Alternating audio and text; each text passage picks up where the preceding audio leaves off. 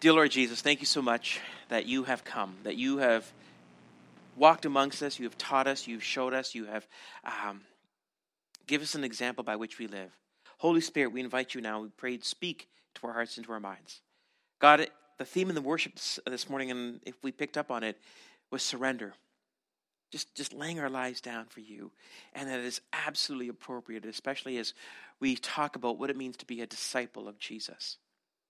Pray, God, now you'd come, you'd speak, you would, you would release, you would transform, you would challenge, you would convict, whatever it would be, God. But we ask that you would have full control. In Jesus' precious name, amen.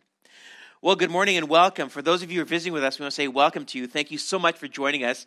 We are going to wrap up a series we started a long time ago. It feels like we haven't stopped talking about this series. We've been looking at the seven deadly sins. We took a little bit of break over at Christmas time, but uh, we're going to wrap it up this morning. We're going to talk about, uh, to summarize um, kind of where we've been. Let's recap what we talked about last week, first of all, kind of make sure that we're all on the same page. Last week, we looked at this idea of lust. And I said to you that the simple definition of lust is having a self absorbed desire for an object, person, or experience. When we are in lust, we place the object of our desire above all things in our lives. As we've been walking through the seven deadly sins, the important part of it is not to say um, it's whether I'm angry or whether I'm lazy. It's it's it's a multi-layered uh, issue. And so when we looked at lust, it wasn't just simply about uh, a sexual desire or a desire, a physical desire, but it's about the things that can, the pleasures in our lives that can kind of rule, uh, rule our lives. We looked at um, this quote by Mateo Sol: um, "To the mind that is asleep and to the soul that is young, pleasure equates to happiness." if we think about our culture today, we think about North American culture or perhaps Western culture in general, pleasure or happiness or distraction, these are the things that drive us. And because these are the things that drive us, these are the things that orient us in our lives. And without realizing it, we can give into it. So you can leave um, uh, the topic of lust and say, well, I'm not that.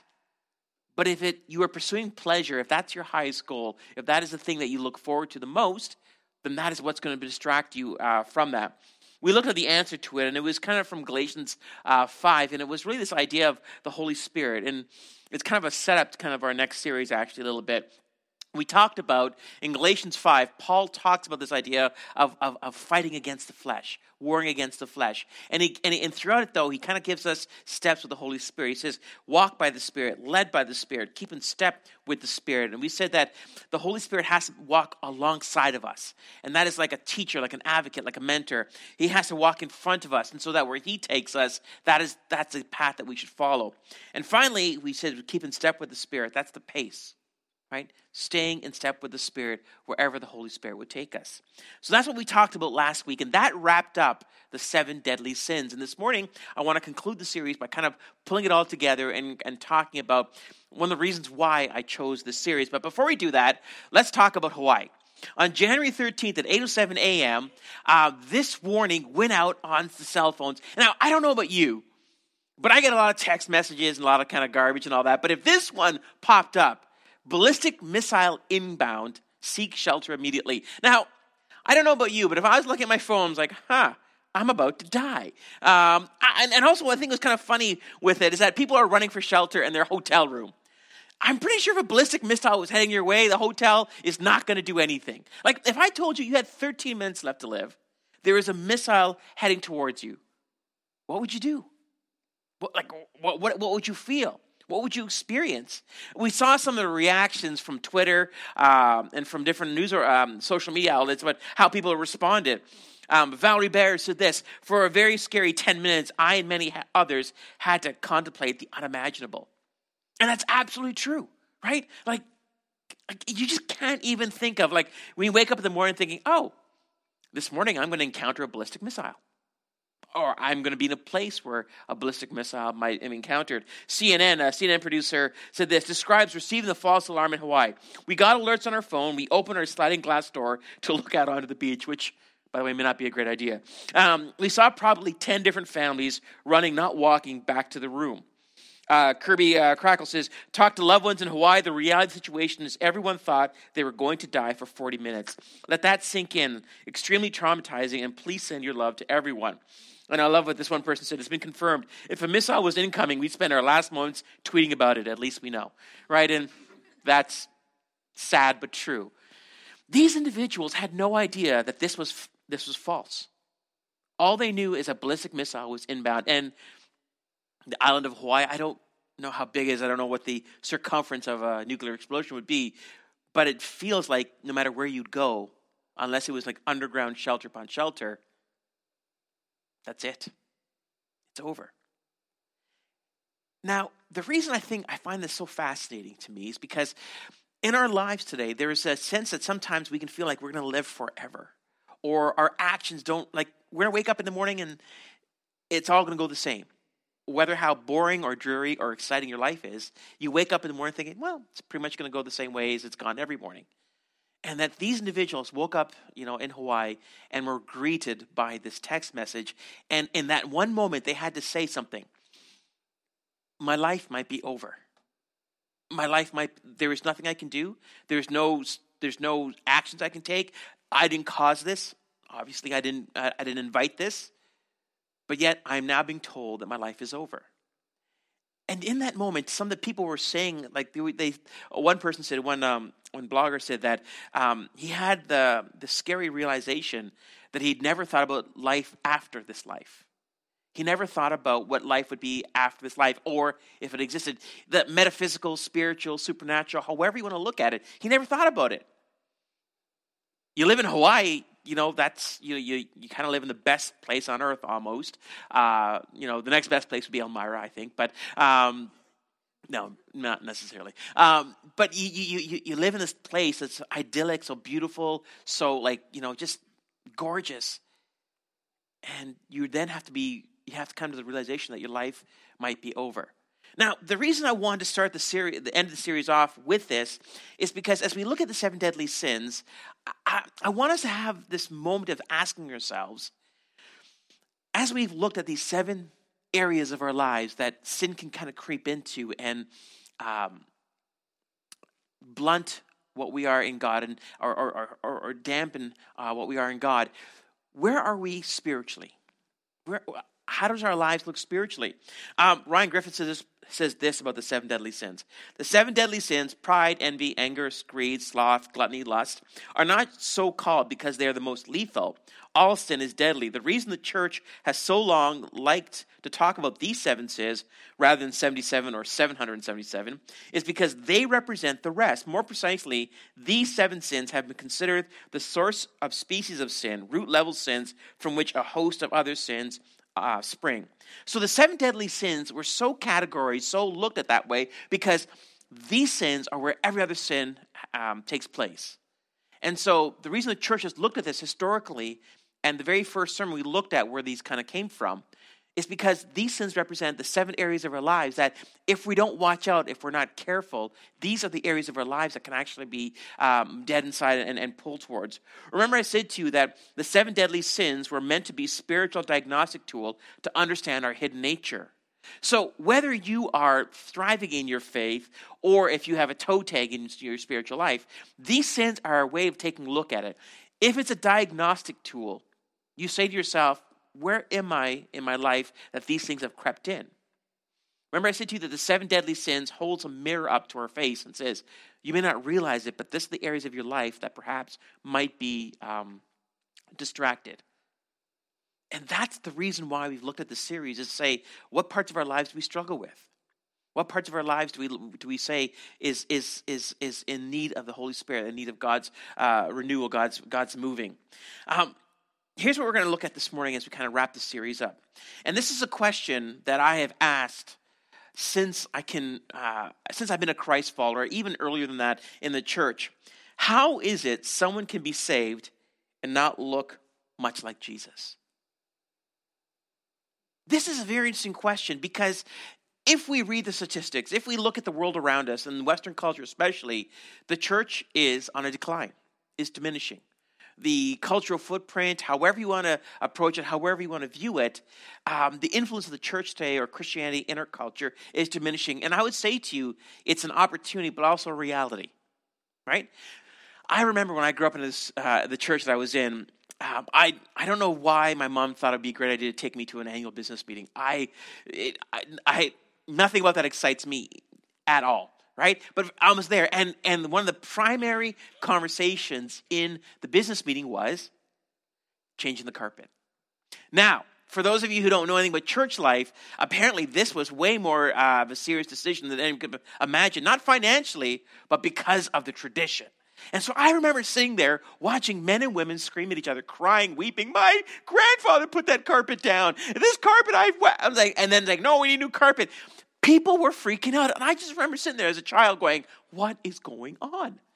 How, how is it possible that carpet could, could uh, get such reactions from people? And I remember that was my kind of my first point of realization of saying, it's maybe because perhaps people have got distracted by the things that are unimportant. And this question is the question we're going to answer today. How is it someone can be saved and not look much like Jesus? I've been a pastor for 20 plus years, uh, and I've planted this church uh, three and a little bit years ago now. And I confess to you, this is still the question I ask is how can someone attend a church or be a Christ follower and nothing about them is transformed? Nothing about them is changed. Nothing at all about them looks like Jesus. Why is it that we get so distracted by the things that don't matter that we forget about the thing that does matter, and that's the mission that Christ has given us? And so, the question I want to answer this morning is this question, and we're going to take a look at it as we kind of wrap this series up. So, when we talk about the seven deadly sins, we said that these are the seven areas that we have. Now, for those of you perhaps may have missed this, um, the sermon series and the notes are on our website, so you can go back and listen to them. We talked about this idea of pride, and we said that pride is the gateway. Pride is the door by which every sin enters into our life. We talk about this idea of envy, and that's wanting what others have. Envy isn't a what, it's a who. Right? Envy is about what a person has, that, that this person has this, and that robs me of my joy.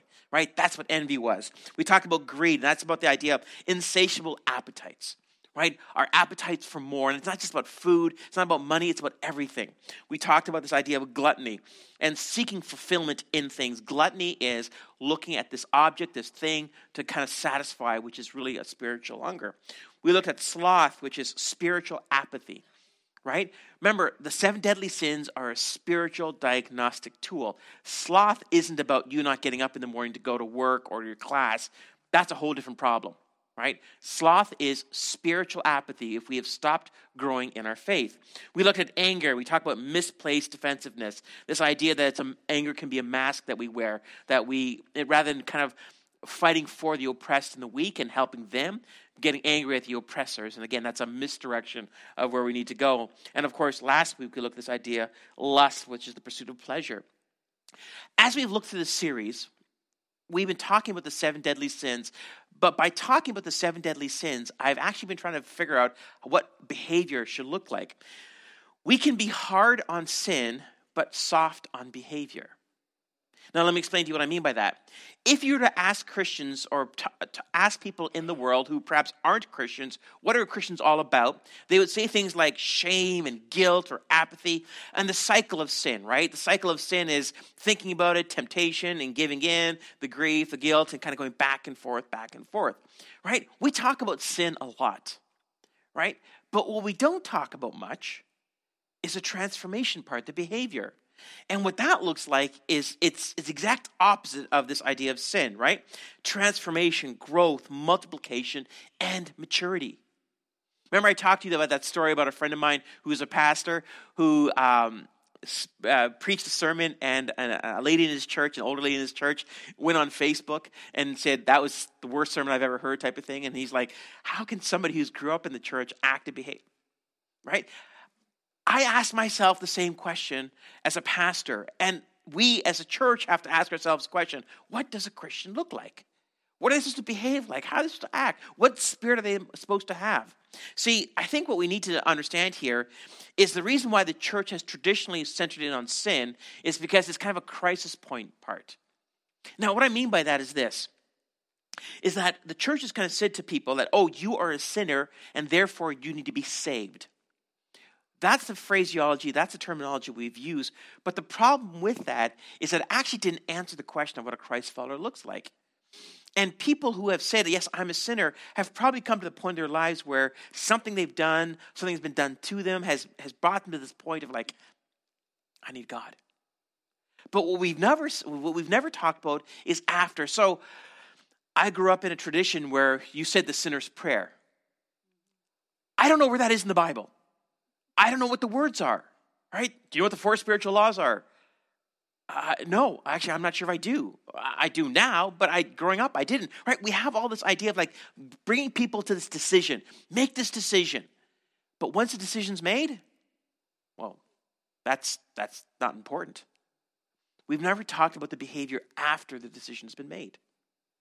The seven deadly sins, please understand the irony of this statement isn't lost on me. We've been talking about the seven deadly sins, but what I've really been saying to you is how have these sins modified, changed your behavior? Because what are we trying to do here? What exactly are we trying to do here? What I would say to you is what we are really trying to do here is not be Christians as in, in, the, in kind of the census taking kind of check mark, what religion are you? But are you actually a disciple of Jesus? Are you a disciple of Christ? Um, if you think about the word Christian versus disciple, you might actually be surprised that when Jesus talks about it, he says he uses the word disciple a lot more than any other any word. The word disciple appears 269 times in the Bible, primarily the New Testament. Christian appears only 3 times. So when Jesus keeps talking about what transformation, following him, all that looks like, he uses the phrase disciple. He doesn't use the word Christian. He never used the word Christian. As a matter of fact, the word Christian wasn't used in the church until two centuries later in a place called Antioch. Right? That's where the phrase, that's where the term Christian came from. But when Jesus was teaching, he was teaching about discipleship. He wasn't talking about a decision. He wasn't talking about a label. It wasn't talking about a census, a little box that we check. He was saying, listen, if you want to follow me, you must be my disciple. He was more concerned about discipleship rather than the decision.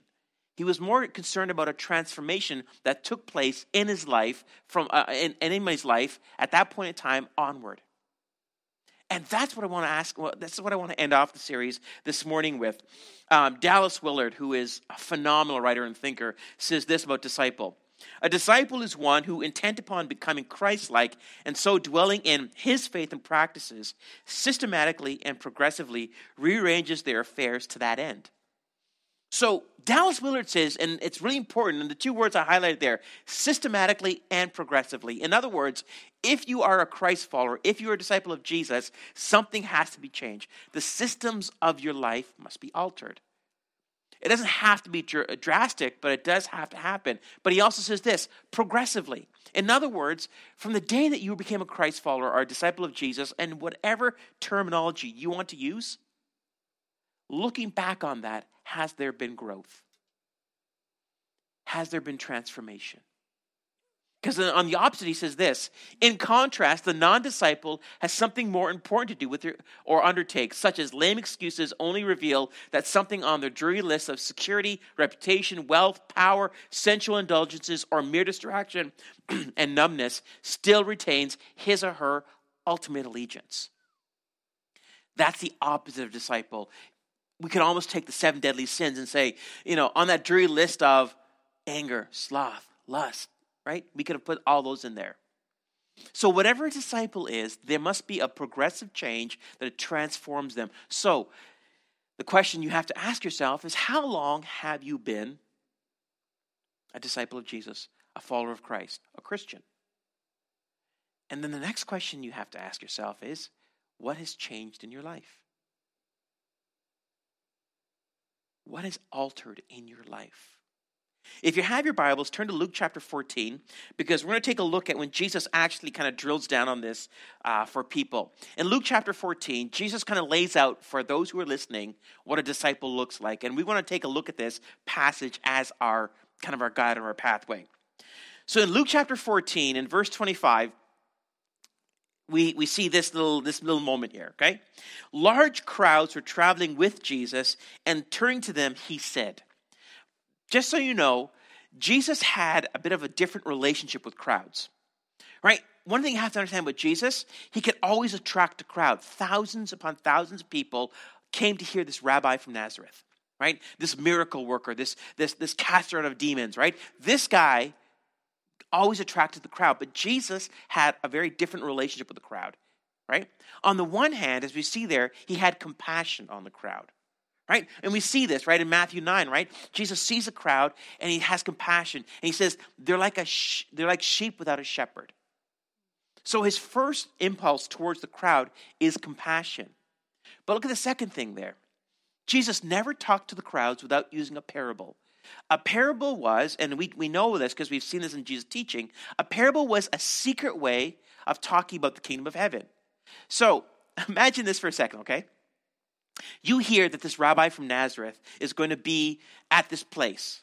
So you gather your family and you head out and you walk towards wherever it would be. It could be miles away. And, and it takes you hours to get there. In the hot Middle Eastern sun, you're walking towards this and you finally arrive.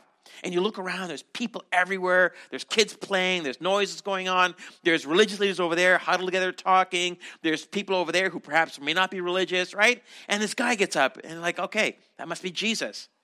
And Jesus gets up and says, Hey, thanks everyone for coming this morning. Turn your Bibles? No. He goes, uh, So the farmer went out and he sowed some seeds. Some fell upon the path and they were trampled on. Some fell on the rocks and the roots couldn't take root and they died. Some fell upon the thorns, the thorns grew up and they choked them. Some fell on the good soil and they, and they produce uh, crops 30, 60, 100 times more.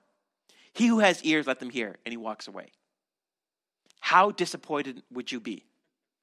How absolutely disappointed would you be with that moment? Because that's how Jesus taught them. Because Jesus knew what we have forgotten that if you are actually hungry for the truth, you go, you go to the rabbi and say, okay, this cannot be a way of talking about farming. Right? What does the disciples do? Jesus, like, like why? Right? And what does Jesus say to them? I teach so that hearing they may not hear, seeing they may not see. Which, by the way, is a horrible way to teach. Although some of you may think about, I have a professor who's like that actually, so uh, I know exactly what he's talking about, right? But Jesus says, I teach in parables. Why? Because he wasn't looking for converts.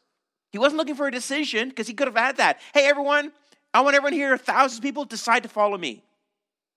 Instead, he threw us something out and says, if you're really curious, if you really want to know the kingdom of heaven, you'll come to me and you'll ask.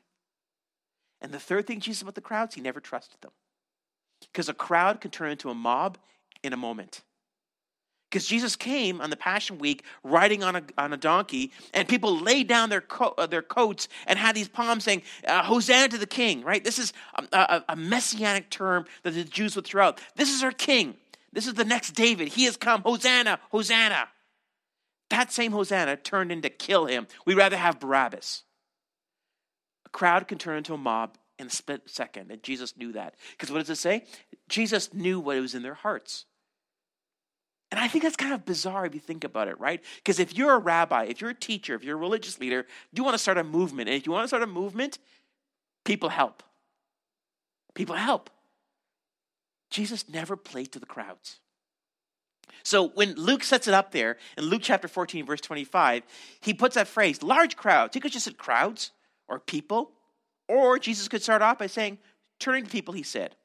But instead, Luke puts large crowds are following Jesus because Luke wants the reader to know and to understand what Jesus is doing here. Because Jesus is about to talk about discipleship.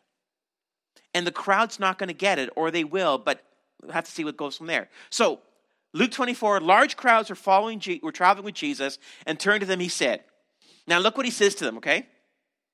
In verse 26, he says this if anyone comes to me and does not hate father and mother, wife and children, brother and sister, yes, even their own life, such a person cannot be my disciple. Oh, by the way, Jesus, this is not going to look good on a bumper sticker. We are not going to sell uh, t shirts with this on it. Hey, come follow Jesus and hate all the important relationships in your life not really the slogan we're looking for, right? And this is what's always interesting about people, and they say, you know, you know, Jesus is so loving. He is loving, but loving in a, in a, in a transcendent way, right? Loving in a deeper way. So Jesus says to the large crowd of people, hey, everyone, thanks for coming out this morning. But unless you hate everything in your life, you can't be my disciple. Now, we talk about this word hate, and I don't want to go too deeply into it because I've taught on it before, but basically, the word hate in the Hebrew understanding, in the context Jesus is talking about, is to love less. Right? So Jesus is not advocating hatred towards these people, right? Because remember, on the other hand, Jesus says, respect and honor your mother and father. But in this particular instance, he's saying you have to hate mother and father because he's talking about something different discipleship. The, primacy, the primacy of Jesus has to be, he must be central, he must be at the top, or else everything else takes away. And I can, again, insert uh, if anyone comes to me, does not hate lust, anger, sloth, right? The seven deadly sins. Uh, our lives must be secondary to our relationship to Jesus. The seven deadly sins are the warning signs. And that's the point of the seven deadly sins as a diagnostic tool. What is it in your life that you are pursuing more than you are pursuing Jesus? And that's where Jesus says, listen, unless you hate everything in your life, and these things he's asking you to hate are not bad things. Because if Jesus says, I want you to hate injustice, we go, yeah. I want you to hate oppression. Yeah. I want you to hate violence against the innocent. Yeah. He doesn't say that because those things are easy to hate he says, hate mother, father, brother, sister, husband, wife. Because he's trying to say something. He goes, listen, all these good things are secondary to the one great thing, and that's me. Now, a bit of an audacious statement if you think about it as well. Right? Jesus is asking this crowd of people, right? Let everything else in your life go to come follow me. And of course, then what does he say? Um, in verse 27, we see it. And this is where Jesus totally goes off the rails. Right? He says in verse 27 And whoever does not carry their cross and follow me cannot be my disciple. Now, the reason I love this statement so much is because everyone understood the Roman crucifixion, the Roman form of torture, the Roman form of, of, of murder that took hours upon hours. Now, we read this passage knowing about Easter. The crowd didn't. The crowd didn't know this. Jesus knew exactly what was going to happen to him, but the crowd did not. So take away Easter for a moment and hear what he is saying. Look at this. And whoever does not carry their cross and follow me cannot be my disciple. So the first thing he says, a primacy of his relationship with us. Right? It says, unless you hate all these things, you cannot be my disciple. But now look at the second thing he says and whoever does not carry their cross and follow me cannot be my disciple. The image of the cross in almost every Jewish person would have witnessed a crucifixion, right? Without going into too much detail, the point is that the person would actually have to carry this, this heavy piece of wood, whether you believe it to be the, the entire cross or the cross beam, either one is still heavy. And again, it was ridicule, it was humiliation, but it was also agonizing. Right? And Jesus says to the crowd, hate all these important relationships, number one, and two, carry your cross. And again, these people are like, is this guy, is this guy nuts? Like, I'm willing to listen. I'm willing to patronize you, show up. But this is what you think you're worth for me to follow you? This is what you think you are worth. Carrying the cross implies daily death rather than a one time crucifixion. Because when Jesus says, I want you to carry your cross, he's not saying, I want you to carry your cross to your death. He's saying, I want you to carry your cross. And so the listener automatically says, okay, this seems like a lifelong thing. This seems like something that has to go through time and time again. But the second thing, if we are carrying our cross, our hands cannot hold anything else. Our hands can't hold anything else if we are carrying our cross. And this is the point of being a disciple of Jesus.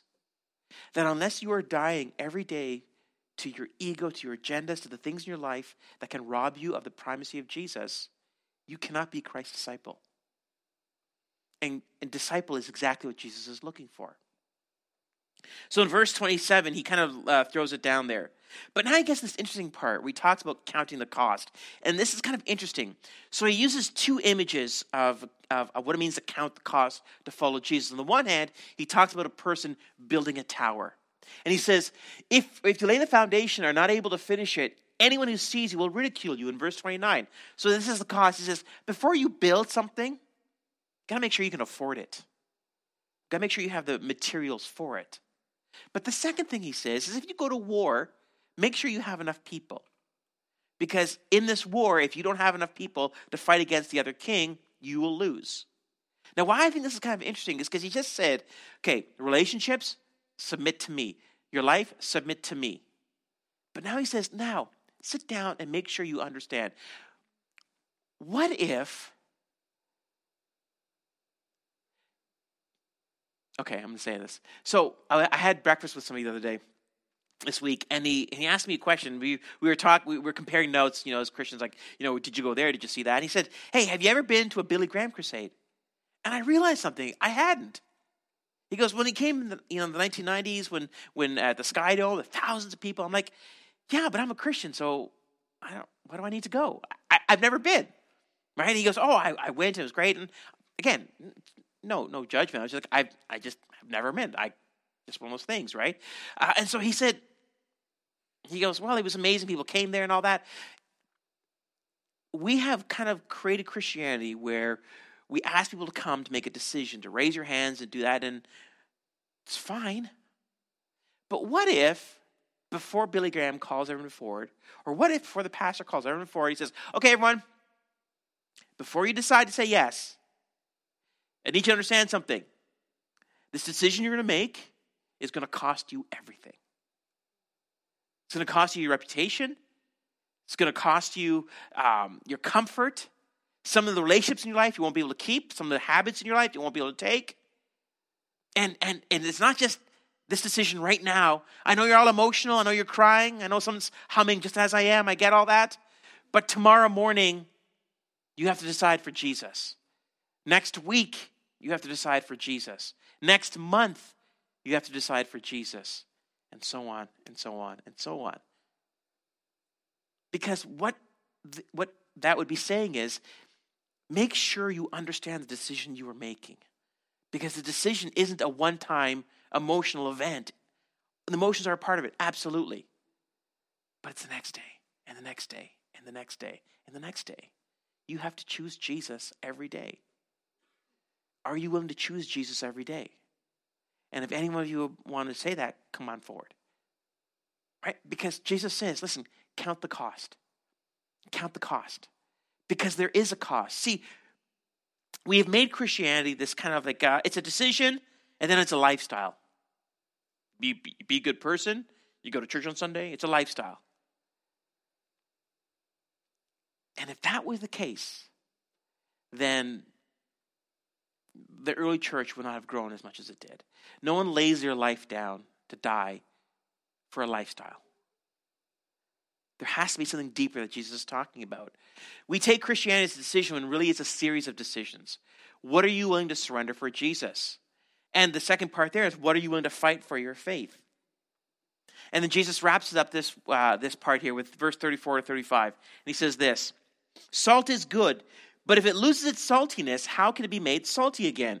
It is neither it is fit neither for soil nor the manure pile. It is thrown out. Jesus uses salt, yeast, he uses different metaphors kind of describe Christianity or being a disciple of Jesus. And he says this salt. Now, in an ancient Middle Eastern culture, salt was valuable. As a matter of fact, that's where we get the word salary from, was salt, right? But what you have to understand, right, is salt as a chemical compound is very stable because we use salt in a purified form. They did not. They used salt from um, uh, marshes or, or, or whatnot. And so salt was valuable, but it could be diluted. And so if salt got wet or if salt got mixed in with dirt, again, Middle Eastern context, all, everything's dirt. It's one big sandbox. And so if you do not protect your salt, if you do not keep it pure, it got, it got diluted. So Jesus says, salt is great, right? Right? Salt is great. But if salt loses its saltiness, what is it? It's just white sand. And then he says, Well, what's it good for then? Throw it out. Look what he says. It is fit neither for the, uh, for the soil nor the manure pile, it is thrown out. Our faith, like salt, can become diluted, and according to Jesus, the diluted faith is useless. So Jesus starts off talking about if you want to be my disciple, you must surrender every aspect of your life. People are like, oh, okay. You have to take up your cross and follow me. Whoa, whoa, whoa. Make sure you understand the decision because it's going to cost you something. Huh. And then he says this You're meant to be salty. You are meant to be uh, life giving and thriving. And if you stop being that, this faith that you have, that you decided at one point in time in your life, if you look like everybody else, if you act like everybody else, what is your faith really? And this is a theme throughout Christ's teaching. I could have chosen literally hundreds of examples through Christ's teaching, just three uh, to kind of show you exactly what Jesus is talking about. In John chapter 15, verse 8, this is to my Father's glory that you bear much fruit. What? Showing yourselves to be my disciples. So, what's he saying here? How do you know you're a disciple of Jesus? You've got fruit. Mango, strawberry, tomato, it's a fruit. Uh, you, you are a fruit. You, ha- you have fruit. Why is it we look at people in the church today and go, well, they're very spiritual, they're very holy, they're very this, and they got no fruit? They've got no evidence of something else going on inside their lives. They look like everybody else. They spend their money like everybody else. They act like everybody else. They mourn like everybody else. Where is the flipping fruit? This is the question that drives me crazy because we have in our churches today, we have we've lifted people up who, who have zero fruit, but because of their stature, their money, and all these things, we think, oh, they must be important. There was a study that we looked at in school. It's called The Rise and Fall of the Free Methodist Movement. Sorry, Methodism. And basically it was this. Methodism started in the late 1800s as a revival movement. People were getting saved, God was moving, and, and, and people were, were coming forward. But all of a sudden, what happened is we got these people, and people were giving money. And so, what happens? And this is really important the visionary slash Christ followers, disciples of Jesus, gave control over to the business people because they had to, they had to manage the money properly. Now, I'm not saying business people aren't godly people. That's not what I'm saying at all. I'm just saying in the study that we looked at, they said there was a flip. The early grassroots revivalists, let's just go after God, let's just share our faith, let's just, whatever we need to sacrifice, we will. Switch to, hmm, how do we use these resources responsibly? Let's use resources responsibly, of course. But what's really important? Fruit. And this Methodism, it grew, it plateaued, and then it declined. Because the vision of what it meant to be a disciple of Jesus was lost. And it's not just Methodism, it's, it's many other denominations. It's called denominational life cycle. There's five phases, in case you're wondering. Right? The first phase, grassroots, revivalistic, people getting saved. Second phase, let's organize. Nothing wrong with that. Third phase, let's create institutions. Fourth phase, let's create a denomination. Fifth phase, death. Now, I'm not saying organizing is not okay. Uh, we are part of a denomination, the Christian Missionary Alliance in Canada. We love them, and they kind of like us. Um, but the point is this um, time and time again, Jesus says, You know how you know a disciple? By their fruit. And why do we look at people's bad fruit and say, Well, that's good, that's fruit? Remember, I asked a question a couple months, uh, a couple weeks back on sloth. When's the last time you led somebody to Christ? When's the last time you had a gift of the Spirit in your life? When is the last time that you lived sacrificially so somebody else could have something? It's gotten quiet here, I know that. This I, I'm not here to hammer you over something. I'm just saying to you, we have to stop looking at lifestyle and reputation, and we have to start looking at fruit. Because what does Jesus say? You bear much fruit. This is how you show yourself to be my disciple. Discipleship isn't about status, reputation, not about how long you've been in the church. My goodness, I have served on churches where people who are on the eldership team or the board have been in the church for 40, 50 years, don't have an ounce of the Holy Spirit in their lives. Drove me crazy. As you can tell, I'm getting a little worked up here. I will calm down in a second. Maybe not. Point is this however Jesus looks at being a disciple, however Jesus looks at what it means to be a Christ follower, there's good fruit and there's bad fruit. And we have to stop looking at people who've been in the church for X amount of years, decades, who are fruitless. Remember, I told you this before? As a youth pastor, youth pastor, youth and young adults pastor for 20 years, I survived. I got a t shirt. I hated when an adult would say to me, I remember when I went on youth retreats and God really spoke to me. I hated that statement because what they were saying is, I haven't heard from God in a long time. I haven't felt God move in my life in a long time. I don't care if you have gray hair, no hair, lots of hair. Jesus isn't done with you. And when you take your last breath, that is when he will be done with you. Because then you will stand before him and he will say, he will say to you, Well done, thou good and faithful servant.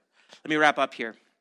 William Law says this If you have not chosen the kingdom of God first, it will in the end make no difference what you have chosen instead. We stand before God and we have this idea that God's going to decide as you stand before Him. Well, I don't know. Is it good enough, bad enough? Ah, you know, when we stand before God, the decision has already been made. We make that decision every day. Every day we wake up, we decide to follow Jesus and submit every part of our lives to Him, or we follow something else. I love what C.S. Lewis says. When the author walks on the stage, the play is over. God is going to invade, all right. Something so beautiful to some of us and so terrible to others that none of us will have any choice left.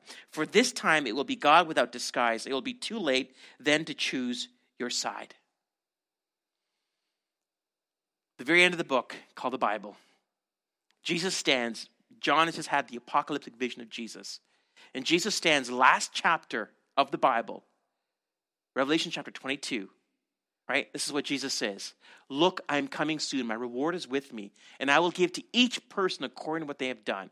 I am the Alpha and the Omega, the first and the last, the beginning and the end. Now look at verse 17. The Spirit and the bride say, Come and let one who hears say, Come. Let the one who's thirsty come. Do you know what he says there? I was reading this and I had an aha moment. The Spirit and the bride. Who's the bride? The church. Jesus is the bridegroom, the church is the bride. Who are the two people saying to people who are thirsty? The church and the Holy Spirit. Because that's what's here right now. Jesus has left. He has left the stage. He will return. But who is left here is the Spirit. And who's the Spirit work through? The church. So who is it people saying come? The Spirit and the church. This is the mission of Christ. This is the gospel of Jesus. This is the mandate of the church today. And this is what we are meant to be. Are you a disciple of Jesus? Or are you just a fan, admirer, well wisher, hanger oner? But are you a disciple? And if you are a disciple, let's talk fruit. And if you haven't had fruit, let's talk about digging up some soil. Because that's what Christ wants from us. Jesus didn't come from heaven to earth to walk amongst us, to die on the cross for us, just so we can have a pretty okay life, to modify our behavior, but to transform us from death to life. Let's bow our heads. Let's pray. As your heads are bowed, your eyes are closed, I'm going to give you a few seconds to think. I'm going to get the ushers to get ready. We're going to celebrate communion this morning. I'm going to invite the uh, worship team back up as well. I think celebrating communion in this moment is absolutely perfect because we've just talked about discipleship. What does it mean to be a disciple of Jesus? And I've gone on and on and on and on about what it means to be a disciple of Jesus. But I was careful about one thing. The words I told you about discipleship, they come from Jesus. They're not from our church motto or mission statement like that. They're from Jesus. The words of our Savior himself say, a disciple is someone who bears much fruit. We've looked at the seven deadly sins, and the point wasn't to emphasize the sin, but to think about where we are with Jesus. Have we lost our way? Have we fallen asleep? And whatever other metaphor you want to becoming unsalty. We are meant to stay salty. And in this moment, I just want you to have that opportunity to think, to pray, to meditate. Maybe the question you just need to ask yourself is where's the fruit?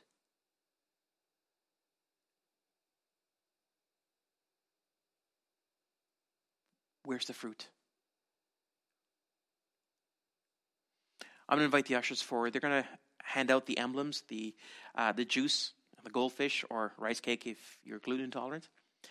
In this moment, the worship team is going to lead us through a, a song. Just take it for a time of reflection. Hold on to the elements, and we will celebrate together after they're done.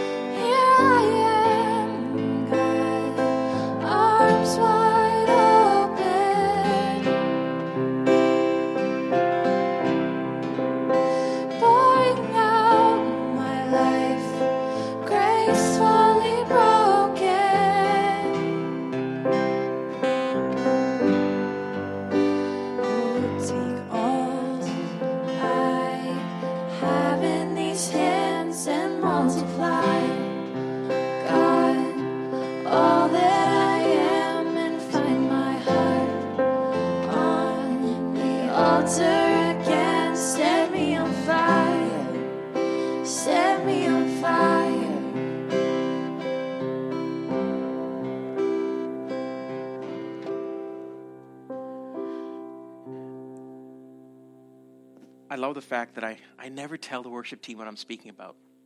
I, I never tell them my topic. I never tell them anything. I just tell them that uh, just put together your worship service. Hopefully, it's with God, and that uh, it will lead it. And I just love how this morning, as Victoria's put together the worship service, it's exactly the theme of what I was talking about. And again, that's just a God thing. We kind of go, "Yay, yay, God." We are living our lives on this planet, and day by day, God can seem so distant, he can seem so far away. I wonder if the disciples uh, thought the same thing with Jesus that here's a Messiah, finally, and we're going to have years upon years. He's only 30, he's got another 20 years. Remember, lifespans weren't that long uh, back then. We've got such a long time. And Jesus knew His time was drawing short. Jesus, on the night he was betrayed, he's celebrating the Passover meal with his disciples, with his disciples, which is one of the most sacred meals that the Hebrews, the Jews, can celebrate together. Jesus takes the bread and he says, Listen, this is my body. He celebrated Passovers with them before, and he's never done this before. This is my body, he tells them. You don't know this now, but in a couple of days, it's going to be broken for you. And I do this willingly as a sacrifice for you. Remember when I told you to take up your cross? Well, I'm the type of leader who does it first. I have to show you the way. This bread is my body broken for you. Let's eat.